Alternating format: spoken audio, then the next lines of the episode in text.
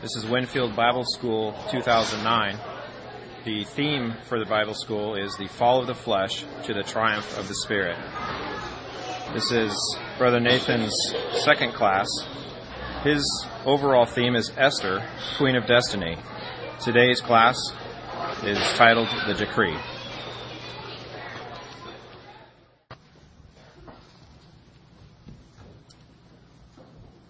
Well, good morning, brothers and sisters in our Lord Jesus Christ. Good morning. Well, we come now to Esther chapter 3 and his wicked, the wicked decree of Haman. And you remember that we left uh, the story of Esther in chapter 2 with the realm of Ahasuerus celebrating the coronation of a new queen. The king had made a great feast to mark the occasion. Esther's feast, he called it. And all the empire was rejoicing at the rest that had been given to the provinces. It was a time of great joy and rejoicing. And so now we come to chapter 3, and we're introduced now at long last to the villain of the story. And almost every good story has a villain.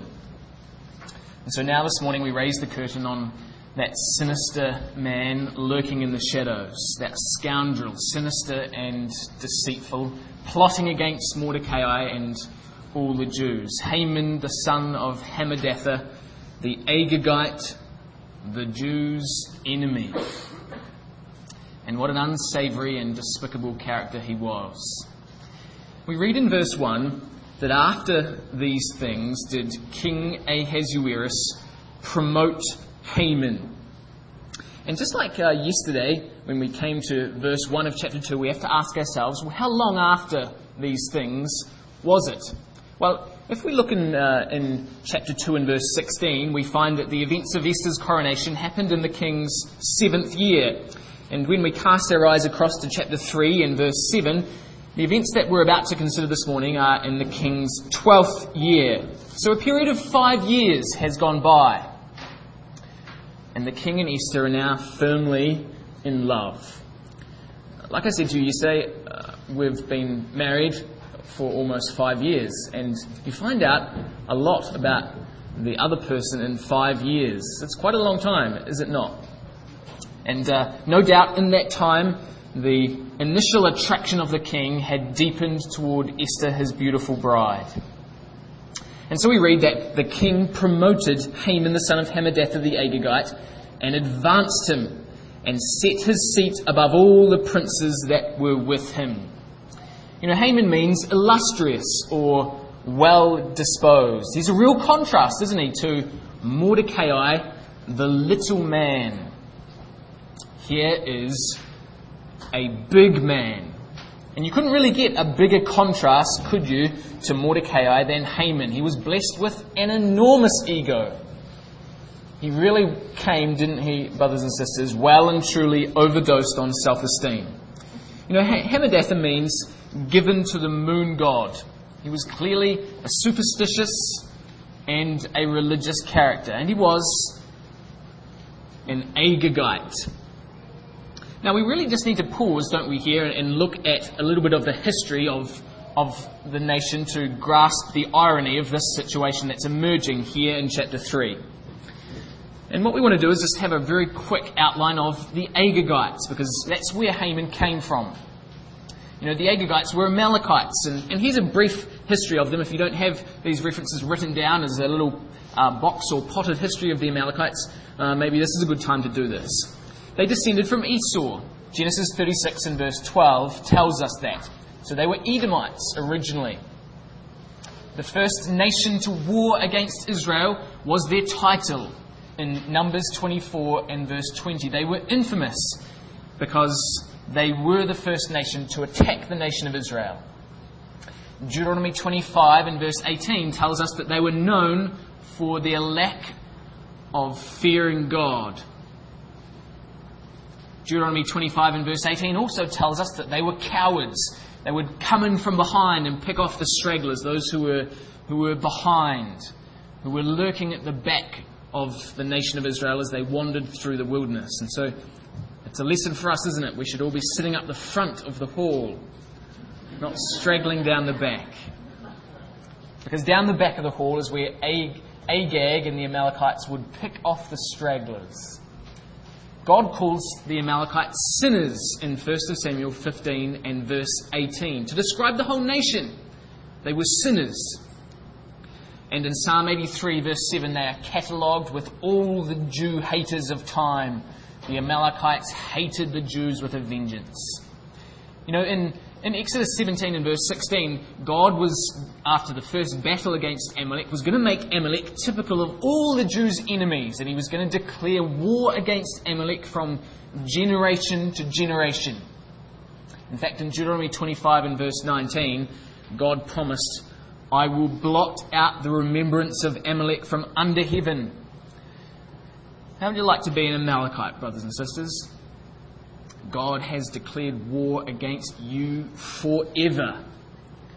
And Haman, the son of Hammedatha, is not just an Amalekite, he is an Agagite, a direct descendant of the Agag who came delicately before Samuel the prophet and was undelicately hewn in pieces. We know the story, don't we? Saul, the, the man from the tribe of Benjamin, the son of Kish, a man who was a huge man, close probably to Goliath's height. He was head and shoulders above the rest of the nation. And he was told to utterly destroy the Amalekites in 1 Samuel 15, and he failed to do that. He kept back some of those animals and so forth, and he lost the kingdom for his disobedience. I'm going to take the kingdom and give it to someone better than you, just like Vashti's disobedience, as we saw. And now, 500 years later, brothers and sisters, we have Mordecai, also from the tribe of Benjamin, also from the lineage of Kish, except this time he's not like Saul, the first king of Israel. He's just a little man. But he's going to do what Saul failed to do 500 years before, and that is destroy the Agagite. The wheels of God turn slowly, don't they, brothers and sisters? But they grind ever so small. And so we read that Ahasuerus promoted Haman and advanced him. You know, later we read in chapter 5, verse 11, that Haman couldn't stop bragging about the way in which the king had advanced him and promoted him and advanced him and promoted him. It became like an obsession for Haman to climb up the social ladder. And over the years, he had weaseled himself into a position of prominence by sheer sliminess. You can just imagine him, can't you, brothers and sisters? The archetypal public servant who is going to rise through the ranks of everybody by standing on everybody's toes but smiling at them at the same time. You know, in this story, Haman is going to represent for us not just sin, I don't think, but king sin. King sin. You know, later on in chapter 6, when he's asked, What shall the king do to the man whom he delights to honour? And, well, Haman said, Well, that's obviously me. Well, I'd, well, I'd like the king's horse, and uh, I'd like the king's clothes, and uh, the king's crown, and uh, the king's herald. He saw himself as a king. And Haman is going to type king sin in this story. And God is going to advance and promote sin in the world, is He not? For a time, for a purpose, to test the godly. And ultimately, in the history of the world, everyone is going to bow down to the power and the influence of King Sin. No one is going to be exempt from bowing down to sin, except for one man. And we read of that man in verse 2. And all the king's servants that were in the king's gate bowed and reverenced Haman, for the king had so commanded concerning him. But Mordecai bowed not, nor did him reverence. You know, the word bowed means to prostrate before an idol. You see, Haman no longer was just aspiring for political advancement, he wanted to be worshipped as a god.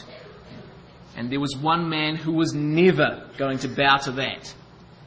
And that was our Lord Jesus Christ. He never bowed to sin once, did he, brothers and sisters? And so Mordecai, is, as, as we're going to see, beautifully is going to prefigure our Lord Jesus Christ, who wasn't going to bow to sin for two reasons. Well, Mordecai was not going to bow to sin for these reasons. Firstly, uh, divine reverence to a man was directly contravened in the law. You could only worship God. No, uh, Psalm 95, verse 6 says, Come before him, bow the knee before, before God. You weren't allowed by law to worship anybody else. And of course, that was endorsed even when we come to the New Testament, with the example of Herod and Paul and, and Barnabas and, uh, and Peter and John in Acts 5.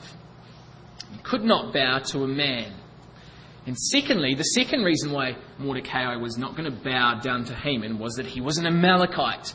And the Amalekites, as we've seen, were cursed under the law. And Mordecai was going to hate Haman because Haman hated God. And because Haman was diametrically opposed to everything that God and Mordecai stood for. It was simply not possible for Mordecai to bow down to Haman for religious reasons. And we know that's true because in verse 4, it tells us at the end of the verse that he had told them that he was a Jew. You know, Mordecai doesn't bring out any lame excuses, does he, brothers and sisters? He's not going to fob off the real reason why he's not bowing down to Haman. He's not going to stutter and stumble over his words. He's not going to deny that he's religious. He's not going to be embarrassed. He's not going to make any excuses. He's not going to hide his light under a bushel. He's going to say, I am a Christadelphian. You know, brothers and sisters, sometimes that is almost one of the hardest things to do. You know, and when we, when we stand up at school or at work, wherever we might be, and we say, I am a Christadelphian and I'm not going to do such and such a thing, we put ourselves right out in the open, don't we? We make ourselves completely vulnerable to attack from every side. Everybody knows that's where we stand, just like that. It's a very difficult thing to do. But once we do it, we save ourselves so much trouble and problems. And Mordecai never shied away from the truth. I am a Jew. And so while every other obsequious sycophant fell down before Haman in the dust, like we saw yesterday, uh, licking up the serpent's food, Mordecai remained ramrod upright. And the servants in the gate asked him, verse 3, Why are you doing this? And look at the emphasis in verse 3. Listen to these words. Then the king's servants, which were in the king's gate, said unto Mordecai, Why transgressest thou the king's commandment? You know, the servants are really saying this. Don't worry, Haman, about your obvious dislike for Sorry, don't worry, Mordecai, about your obvious dislike for Haman. I, we know that you don't like him, but don't you realize that you are transgressing the king's commandment? It was going to become an issue of, of life and death, was it not? Don't you realize you're in defiance of the king, and we all know what that king was like? He was an awful, terrible man, and people stood, stood in dread of him. And so the issue was clear. It was going to be a clear test of Mordecai's faith. And everybody's eyes are on him. Every day there is constant pressure from the rest of the king's servants. Verse 4 And it came to pass when they spake daily unto him, he hearkened not unto them. Every day, brothers and sisters, there's constant pressure, nagging pressure on us, is there not?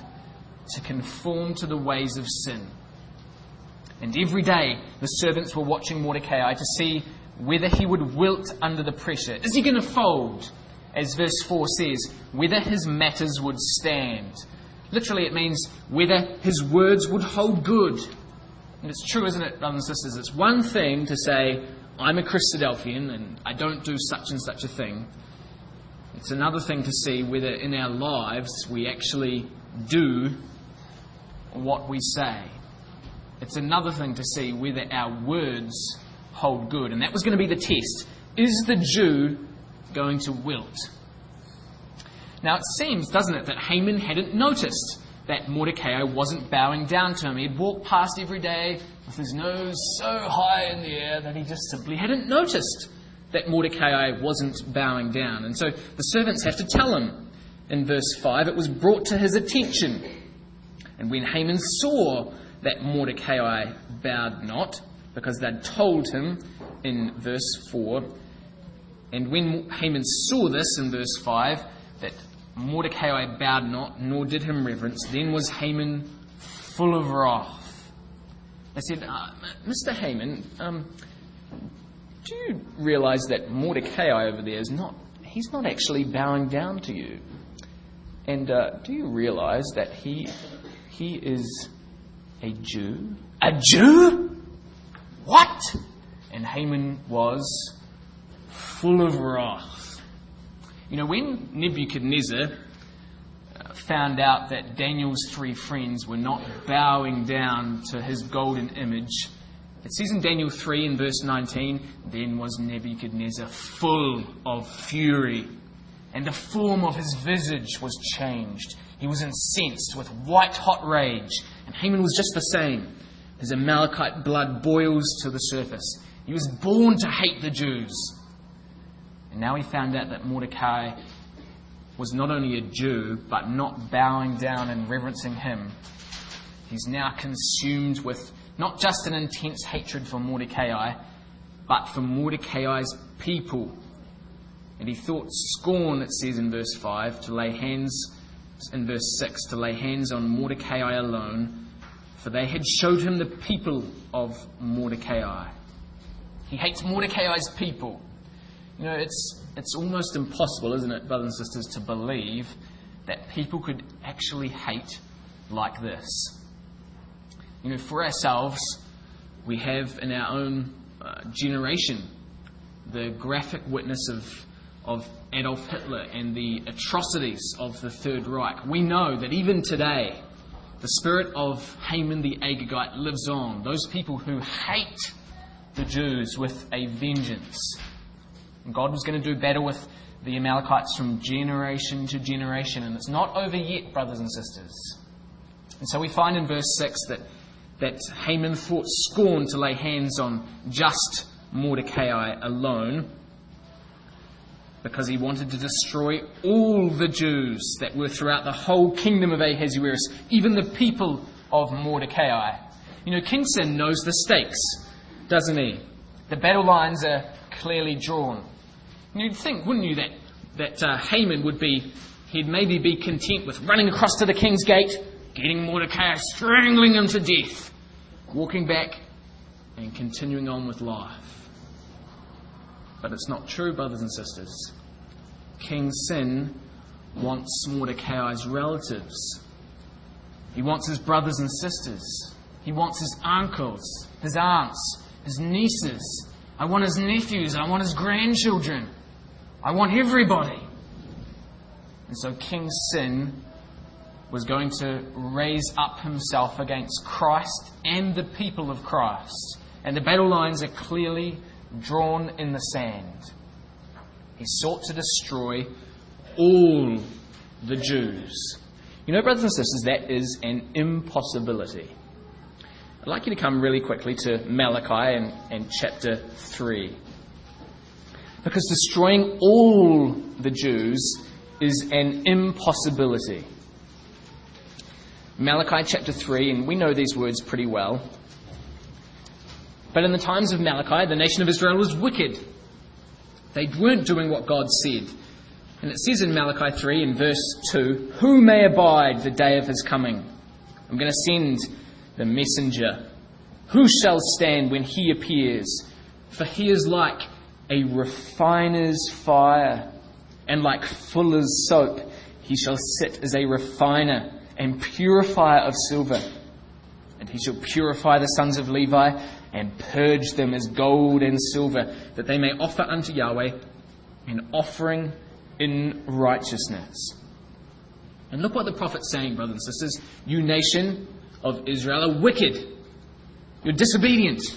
And I'm going to send somebody who is going to purify you. I'm going to send someone who is going to refine you, wash you, punish you. I'm going to make an example of you. But nowhere, brothers and sisters, does it ever say, I'm going to destroy you. See verse 6 I am Yahweh, I change not. Therefore, ye sons of Jacob are not consumed. Oh, yes, Israel would be punished. They would be refined and purged and washed, but never destroyed. And Haman was attempting to do just that. And so back in Esther and chapter 3, Haman goes home to plot. He's very angry with Mordecai and he wants to choose, because he's superstitious, a lucky day. And so we read in verse 7 in the first month, that is the month Nisan, in the twelfth year of King Ahasuerus, they cast pur, that is the lot, before Haman from day to day and from month to month, to the twelfth month, that is the month Adar. They cast pur, that is the lot. Now we don't know exactly how that was done. Maybe he drew straws or he rolled dice. Whatever it was, we know that uh, Assyrian calendars, as far back as the 8th century BC, had lucky days on them and unlucky days. They were a superstitious people. And so Haman was going to roll the dice maybe to determine his lucky day and his lucky month when the Jews were to be destroyed. Look at these references, these two references to, to this particular fact. Pur that is the lot. You know, Haman is trying to roll the dice to destroy Israel. Look at what it says in Numbers 23 and verse 23. Surely there is no enchantment against Jacob, neither is there any divination against Israel. You can't have a lucky day, you can't have a lucky time to destroy the nation of Israel. God said through the mouth of Balaam, You cannot destroy my people. And look what it says about the lot in Proverbs 16, verse 33. The lot is cast into the lap, and Haman did perhaps just that, but the whole disposing is of Yahweh. And God was controlling the dice, was he not, brothers and sisters? And so as Haman rolls the dice, first month, no. Second month, no. Third, fourth, fifth, no. Eleventh, no. Twelfth month, at last, at last, he rolls the dice, the 13th day of the 12th month. It's almost a full year away, and God was controlling the dice, brothers and sisters, to make that day a long way off. You know, the empire was big. It would take about six weeks for horsemen and messengers to go to the fullest extent of the empire, and if they wanted clarification for anything, it was six weeks back and six weeks back. So God knew that the Jews needed time. And so God was loading the dice in Israel's favor. And so in verse 8, Haman goes before the king with his request. And, and look how Haman puts it in verse 8. And Haman said unto King Ahasuerus, You can just imagine him probably inserting into the record, O king, live forever. There is a certain, certain people scattered abroad and dispersed among the people in all the provinces of thy kingdom and their laws are diverse from all people. Neither keep they the king's laws. Therefore, it is not profitable to the king to suffer them. If it please the king, let it be written that they may be destroyed, and, and I will pay 10,000 talents of silver to the hands of those that have the charge of the business to bring it into the king's treasuries. What a cunning and sly man Haman is. There is a certain people. And so Haman is going to accuse the Jews without specifically naming them. You know, that's what we do, isn't it, brothers and sisters, when we want to defame somebody else. We say, you know, there's, there's a, a certain person, or there's, a, there's a, a certain group of people who really think this, or. And Haman is clearly defaming the nation. And he was very careful, wasn't he, brothers and sisters? He wanted to slip this decree under the king's radar. He knew that in the city of Shushan there were a lot of Jewish supporters. Because when we come to, to verse 15, when the decree comes out, the city was perplexed and upset. If we turn over just a couple of pages, a few pages to chapter 8, in verse 15, at the end of verse 15 of chapter 8, when the decree is reversed, the city of Shushan rejoiced and was glad the city, at least, is quite pro Jewish. There were a lot of Jewish support supporters in the city. And if Haman was going to pull off a masterpiece and bring about the destruction of the Jewish nation under the very eyes of the king, he had to be extremely careful.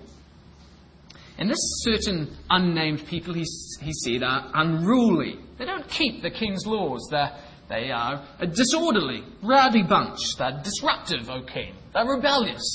In fact, they might, may even be seditious. We need to keep a very close eye on these people. They may just destabilize the kingdom, and at the very worst, king, but let it never happen. They may even cause a revolt or a coup.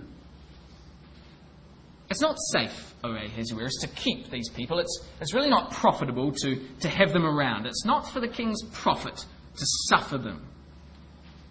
And right there, brothers and sisters, the seed of the serpent tells an outright lie. Because Esther, in, in uh, chapter 7 and verse 4, later on, when we come to it, is going to tell the king that that is an absolute lie. It is profitable to keep the Jews. And what Haman was saying was an outright lie. And you know, brothers and sisters, he knew it was a lie.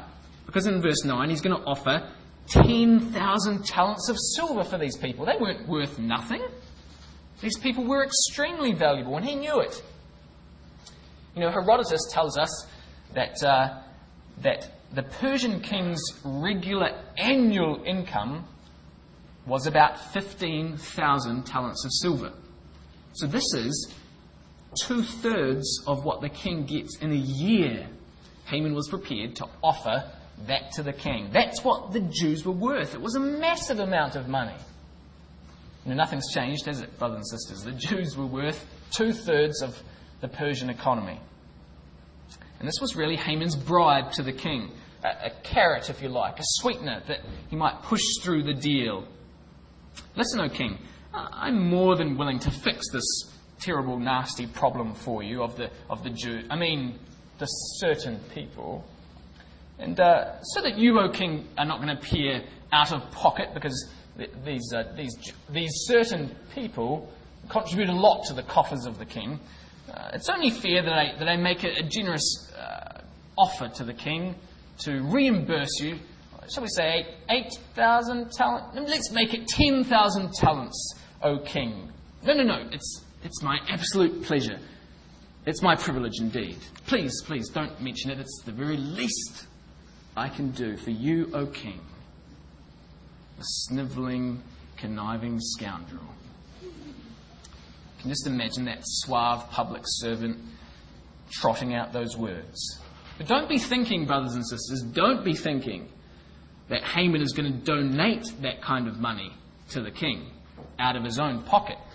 Because verse 13 says, he, when he destroyed the Jews, he was going to take a spoil and a prey. He was planning on confiscating the immense wealth of the Jews. And after they've been brutally massacred, He's going to donate a certain amount to the king, and then he was greatly looking forward to pocketing the rest.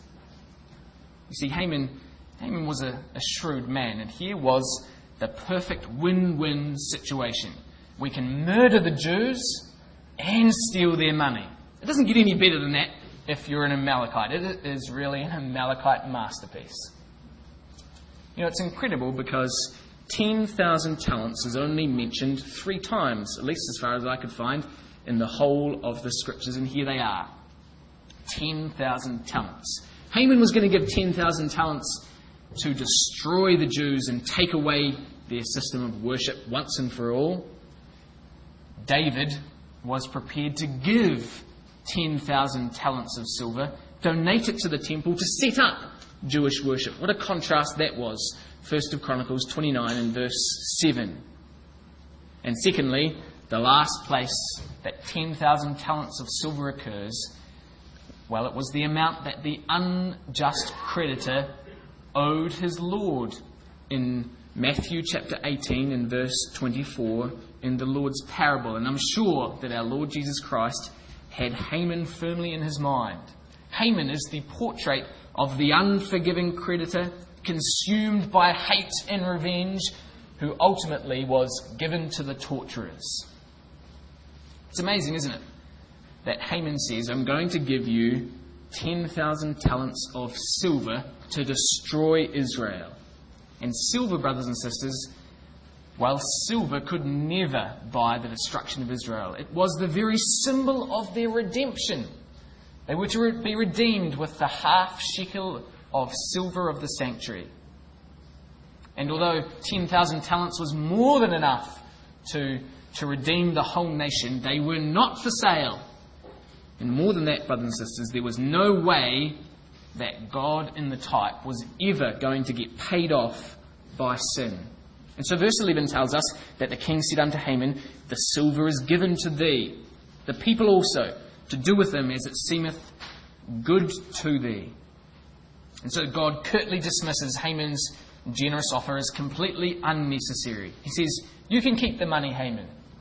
I will give you, free of charge, control over the Jews, and you can do as you see fit. But know this, King Sin, know this, that whatever power I've given you over the Jews is delegated authority. It is not something that you have rightfully purchased. And so in verse 10, the king takes off his signet ring and transfers authority to Haman. And so for a set time, sin is going to reign supreme in the realm. And the person who held that ring, the ring that, as we're going to find in chapter 8 and verse 8, was used to make irreversible laws. The wages of sin is death, was now in the pocket of Haman, the Jews' enemy. The Jews' enemy. You know, Haman is called the Jews' enemy four times in this record. You know, the margin says he was the Jews' oppressor. And you know how the Septuagint translates that word enemy? The Septuagint says he took off his ring and gave it to Haman, the son of Hammedatha the Agagite, the Jews' diabolos. The Jews' diabolos. The ultimate false accuser, brothers and sisters, is Haman, the Agagite. And if you want to show interested friends that the word diabolos means false accuser, you don't get a better example of falsely accusing the Jews than the example of Haman here. And so the situation looks pretty bleak, doesn't it, brothers and sisters? With the king, as it were, blinded by Haman's cleverness, and Haman with the king's signet ring clinking around in his back pocket, we now come to an absolutely classic verse in Esther. Verse 12. Then were the king's scribes called on the thirteenth day of the first month, and there was written according to all that Haman had commanded, unto the king's lieutenants and to the governors that were over every province, to the rulers of every people, of every province, according to the writing thereof, and to every people after their language. In the name of King Ahasuerus was it written and sealed with the king's ring. The thirteenth day of the first month. See, Haman, he thought, didn't he, that, that the 13th day, well, that was his lucky number. His lucky number was 13, as we'll see a little later. And he lost no time, did he, in, in setting his plan of destroying the Jews into action. But how completely and absolutely dumb is Haman the Agagite, brothers and sisters. Of all the days in the whole year to send out his decree of death and destruction to the Jews, he chose to send it out on the 13th day of the first month, the day of the preparation of the Passover. Absolutely astounding. He was completely ignorant of God's work with the Jews. And of all the days in the calendar, calendar that he could have chosen, he chose the very day that symbolizes the most their deliverance and redemption, the Passover. And if you can't hear, brothers and sisters, a deafening echo in verse 12, then you will never hear an echo in the Bible. The scribes, verse 12, got together with the diabolos, verse 10, on the 13th day of Abib, verse 12, to plot the downfall of the Jews. Did you hear that echo, brothers and sisters? It's deafening. Because 500 years later, the chief priests and scribes got together on exactly the same day with Judas Iscariot after the diabolos had entered into him and they plotted the downfall of our Lord Jesus Christ. All for the exchange of pieces of silver. And with the accusation of Haman in verse 8 that Jesus Christ did not obey the laws of the king. It's absolutely incredible, isn't it, brothers and sisters? Now tell me that there isn't a type in the book of Esther. It's right there, isn't it? The, the, the plotting of the scribes and Pharisees on exactly the same day against our Lord Jesus Christ, with the diabolos, exchanging silver, with the same accusation. He is plotting, or he's, he's not obeying the laws of the king. Everything is going to be mapped out in this book, brothers and sisters, amazingly foreshadowed in this remarkable type. And so the decree went out, verse 13, to all the provinces to destroy, to kill, and to cause to perish all Jews, both young and old, little children and women, and women, I should say, in one day. You know, it wasn't enough for Haman just to destroy the Jews. He had to destroy and kill and cause to perish. Can you feel the hate, brothers and sisters? He wanted to kill them and strangle them and burn them and drown them and pull them apart by wild horses. Here was a man who was born to hate. Because, brothers and sisters, Haman was an Agagite, an Amalekite. And this was payback time. King Sin is always into paybacks. Look at these words to destroy, kill, and cause to perish. This is the words of God that God gave to King Saul to destroy the Amalekites. First of Samuel 15 and verse 3. Now go and smite Amalek and utterly destroy all that they have, and spare not. Slay both man and woman, infant and suckling, ox and sheep, camel and ass, everything. Don't let anything survive. Destroy it. Even the women and children. And now, Esther 3 and verse 13 Haman the Agagite's plan was payback time. The letters were sent to destroy, kill, and cause to perish all Jews, young and old, little children and women, in one day. And the language of Esther 3, verse 13, is taken exactly from God's decree and God's instructions in 1 Samuel 15 and verse 3. Can you hear the hatred just bubbling off the page, brothers and sisters? Every province, every people, all the Jews, he wanted no exceptions. And so, before the king could change his mind, verse 15, Haman hastened off the posts on horseback, carrying the black message of death to the corners of the realm. And Haman and the king sat down to drink. And in verse 15, we have the picture of two men and one city. Haman was satisfied that sin had an irreversible grip on the destiny of Mordecai and the Jews, and the king was satisfied that his will and his best interests were being carried out by his most loyal servant, and the city of Shushan was perplexed. And rightly so, brothers and sisters. It seems like a real turnabout from this king. Before, he'd seemed quite pro Jewish. He'd given decrees in favour of the Jews. And now this seemed to be a very abrupt change of heart. It was very difficult to understand what was going on. You know, that word perplexed is an interesting word. It's the Hebrew word used when Israel came out in the Exodus. And you remember that they were trapped by the Red Sea, and Pharaoh, the king of Egypt, was roaring up behind them. And it says in Exodus 14, verse 3, that they were entangled in the land. They were entangled. They were perplexed. And so in verse, in verse 15, as the city of Shushan went to sleep that night perplexed, they were reflecting the very feelings of Israel as they emerged out of Egypt. On the 13th day of Abib, the night before the Passover, the city was entangled in a web of conflicting thoughts. Could it be like the Exodus again? Could it be that what seems like inevitable death might again be turned to deliverance and redemption? Well, they didn't know, did they, brothers and sisters?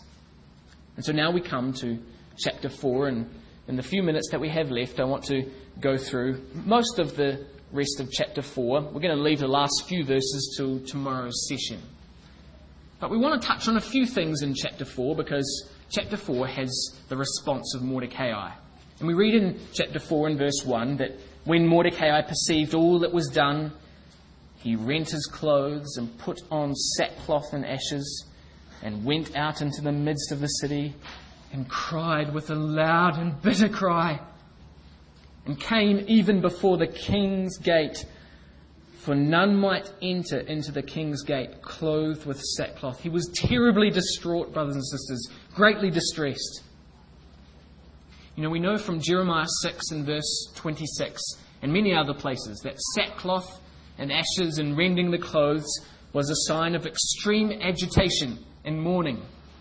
He knew that the Jews were being sold and that their very national existence was hanging by, by a thread. It was in the balance. And worse than that, brothers and sisters, he knew that he was the root cause of the problem. It was because he had refused to bow down to Haman that now the whole nation was in peril. It was his stand for the truth that had brought this decree about. And now even the women, the grandmothers and mothers, even the children were now on the chopping block because of what he had done. And he felt, brothers and sisters, like the whole world was on his shoulders. And he's beside himself. He goes into the central marketplace. The word means the square or the open place. And he lifts up his voice with a loud and bitter cry. He makes a public spectacle of himself, brothers and sisters. There was nothing private or secretive about what Mordecai is doing. It's for all the world to see. And he came to the king's gate and he cried and cried and cried.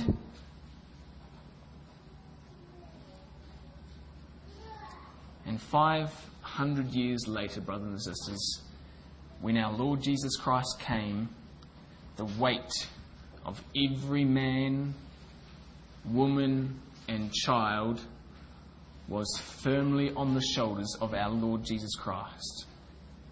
In Hebrews 5, verse 7 says, In the days of his flesh, when he had offered up prayers and supplication with strong crying and tears unto him that was able to save him from death, he learned obedience by the things that he suffered. And our Lord, brothers and sisters, in the Garden of Gethsemane cried and cried and cried. And Mordecai, it says in verse 2, he came outside the king's gate. And Hebrews 13, verse 12, tells us that our Lord, that he might sanctify the people with his blood, suffered without the gate. Without the gate. No man could come and into the king's gate clothed with sackcloth, and Mordecai suffered without the gate. Hebrews 13, verse 12. He identified with all of those in the city that he came to save. And our God, brothers and sisters, put him up on a cross so that everybody could see him. Our Lord Jesus Christ was made a public spectacle of. You know, in Galatians 3 and verse 1, it says that he was evidently set forth, he was placarded to the whole world, a public spectacle for all the world to see. And so, Esther chapter 4 and verse 1 and 2 is the perfect type of the distress of our Lord Jesus Christ on the cross. The weight of the world on his shoulders. And you know, brothers and sisters, how we know that that's true? That this is the type of the cross? This is remarkable. in verse 4, Esther gets to hear about Mordecai's distress. She was exceedingly grieved, it says. Rotherham says that she writhed in anguish. And she sent raiment to clothe Mordecai. And look what it says in verse 4, brothers and sisters.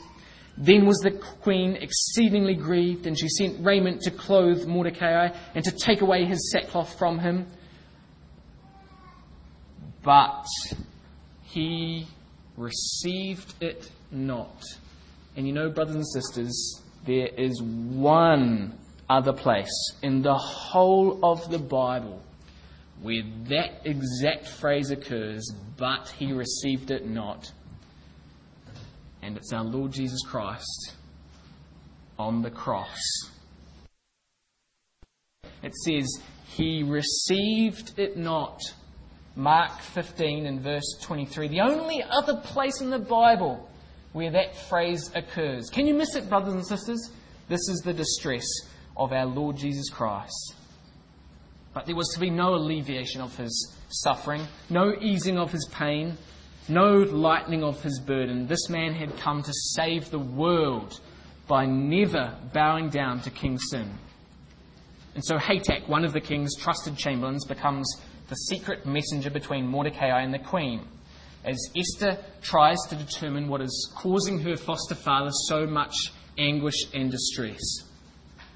You know, it seems from verse 7 when we come over the page that Mordecai knew more than even Esther herself. She was somewhat, uh, if not completely, oblivious to the disaster that had unfolded in the decree. And Mordecai in the king's gate knew more than the queen of all the world.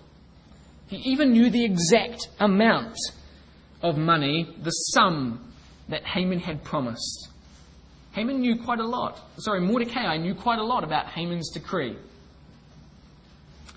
And so he gives a copy of the decree to Hatach to take back to Esther. And in verse 8, he charges Esther these words Take it back, declare it unto her, charge her that she should go in unto the king, to make supplication unto him, and to make request before him for her people. You know, Mordecai knew that the situation was desperate. They were in serious trouble. It was urgent. Haman, the king's diabolos, had the king's signet ring in his control. And the decree that cannot be reversed is out. All Jews to perish in one day. And Mordecai knew that now was the time. Now was the time that the queen had to reveal her identity and nationality. She was going to have to declare her allegiance. She could not be ashamed, could she, brothers and sisters, of Mordecai or of Mordecai's people and expect deliverance from Mordecai's God. And it's exactly the same for us, brothers and sisters, is it not? We can't expect deliverance and salvation if in public we are ashamed of the very God who one day will bring that deliverance. Mark 8 and verse 38 If you're ashamed of me, I will be ashamed of you in the day that I come with all my holy angels with me. And Mordecai knew that Esther was going to have to probably put her life on the line.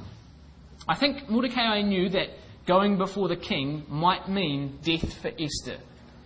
But you see, brothers and sisters, Mordecai is not asking Esther to do anything that Mordecai has not already done. In not bowing down to Haman in the king's gate, he was risking his life. And Mordecai is saying, I know that you might die, Esther, but I'm not going to ask you to do anything that I haven't already done. Our Lord, brothers and sisters, never bowed down to the power of sin, and He only asks us to follow Him. None of us, brothers and sisters, are asked to give our lives to the truth by our Lord Jesus Christ, who hasn't already made that supreme sacrifice. Esther, you have to go before the king and make request for all of us. And so in verse 11, Esther returns this answer to Mordecai. All the king's servants, she says, and the people of the king's provinces do know that whosoever, whether man or woman, shall come unto the king into the inner court, who is not called, there is one law of his to put him to death, except such to whom the king shall hold out the golden scepter that he may live. But I have not been called to come in unto the king these thirty days. And Esther was saying, Everybody knows, Mordecai, that to appear uninvited before the king was to risk your life. Literally, those words mean one law for him to be put to death. There was going to be no favoritism, no respect of persons. This king controls absolutely the power of life and death. And Esther really, I think, is wanting reassurance. I don't think that she's afraid, brothers and sisters. I don't think that she's disobedient. I think that really she's just wanting reassurance. She wants Mordecai to know the gravity of the situation. There's no indication, Mordecai, that I have the king's favour. I haven't seen the king for a whole month. Mordecai, if I do this, you might never see me again. And secondly, brothers and sisters, she didn't want to appear unseemly or demanding or inappropriately before the king, because the last queen who had done that had lost her position. And so they told to Mordecai Esther's words. And in verse 13, we have Mordecai's marvelous answer. Then Mordecai commanded to answer Esther Think not with thyself that thou shalt escape in the king's house more than all the Jews. Don't think, Esther, that you will have immunity because of your position in the king's house. We are all in this together, Esther. All of us, rich or poor, young or old, we're all in the same dire predicament. We're all sentenced to death by King Sin. And Mordecai was really saying to Esther, There are no islands in the truth, Esther. You're not going to be able to just ride this one out unscathed. The power of sin is coming after you as well. Sometimes, brothers and sisters, we're tempted to think, aren't we, that, that, well, our brothers and sisters' problems, they're really not our problems. I mean, they're just, they're just over there. They're in a different part of the ecclesial world, or they belong to a different ecclesia, or they're just not people in, in the meeting that I generally have much to do with. But, brothers and sisters, we are all in this together. Don't ever think like that. All of us are in this together. And so now we have Mordecai's faith and conviction, his belief in providence. These are some of the most well known words in the whole Bible, aren't they? Verse 14 a fabulous faith for if thou altogether holdest thy peace at this time, Esther, then shall their enlargement and deliverance arise to the Jews from another place, but thou and thy father's house shall be destroyed. And who knoweth whether thou art come to the kingdom for such a time as this? If you don't do it, Esther, God will do it. Even if you don't use your royal position, enlargement will come from another quarter. You know, the word enlargement is the Hebrew word rivak. It's very closely related to the word ruach, which means spirit or breath. And the word really means a breathing space, a respite, a little space to breathe. See what the margin says? Respiration. It's actually the very word used by Jacob in, in Genesis 32 and verse 16 when Esau the progenitor of the Amalekites, was coming to meet Jacob, the progenitor of Israel. And he divided his flocks and he said, Put a space between drove and drove, a breathing space. You know, I think it's, I think it's indicative of, of Mordecai's emotions at this time. Clearly, he's feeling crushed. The decree of Haman had brought the world crashing down on his shoulders, around his ears, and he just, he just feels like he needs a little space to breathe a space between him and his enemies. You know, it can feel like that sometimes, can't it, brothers and sisters? We feel under so much pressure that all we want is just a, a little breathing space. But, you know, even despite feeling that, Mordecai is still convinced that God will save them. He believes that God's promises to the fathers will not fall. You see, see the phrase, Father's house? You know, the very first time that that phrase occurs in the Bible, father's house. It's Genesis 12 and verse 1, the very start of the promises to Abraham. And Mordecai is convinced that even if Esther and her house, her father's house, perish, the seed of Abraham to whom God made those promises will survive. And I think Mordecai realized that God would be prepared to sacrifice Esther's life in order to save the nation. Who knows, he says at the end of verse 14, you may have come to the throne for just this purpose. Maybe the astonishing events that catapulted you into international prominence was just for this pivotal moment. He says to Esther, Esther, you need to realize that God may be using you to fulfill his purpose. It's your duty to respond. What a marvelous man Mordecai was, brothers and sisters, and what a marvelous faith he had. You know, we're going to close our session there because I want to look at the, the final answer of Esther in verses 15 to 17 to introduce our next session. But look at, look at the importance of consistency today. The lesson of Mordecai, the importance of consistency. You know, this is what it says about our Lord Jesus Christ. Was he consistent? Hebrews 13, verse 8 says, He is the same yesterday, today, and forever. And Mordecai steadfastly refused to bow down to the king, down to King Sin rather, despite all the nagging pressure. Never once did he give in. He was fully prepared to stand up for the truth every single time. I am a Jew. He was so fully involved with the suffering of his people that nothing would alleviate his his distress. He was immovable in his faith. Esther, if you don't do it, God will do it. Look at these words just lastly in 1 Corinthians 15 and verse 58, because this is really the lesson of the consistency of Mordecai. This is what we need to be like, brothers and sisters, as we go from our session this day. Just like him, never once bowing down to sin. Therefore, my beloved brethren, 1 Corinthians 15, verse 58. Be ye steadfast, unmovable, always abounding in the work of the Lord, forasmuch as ye know that your labour is not in vain in the Lord.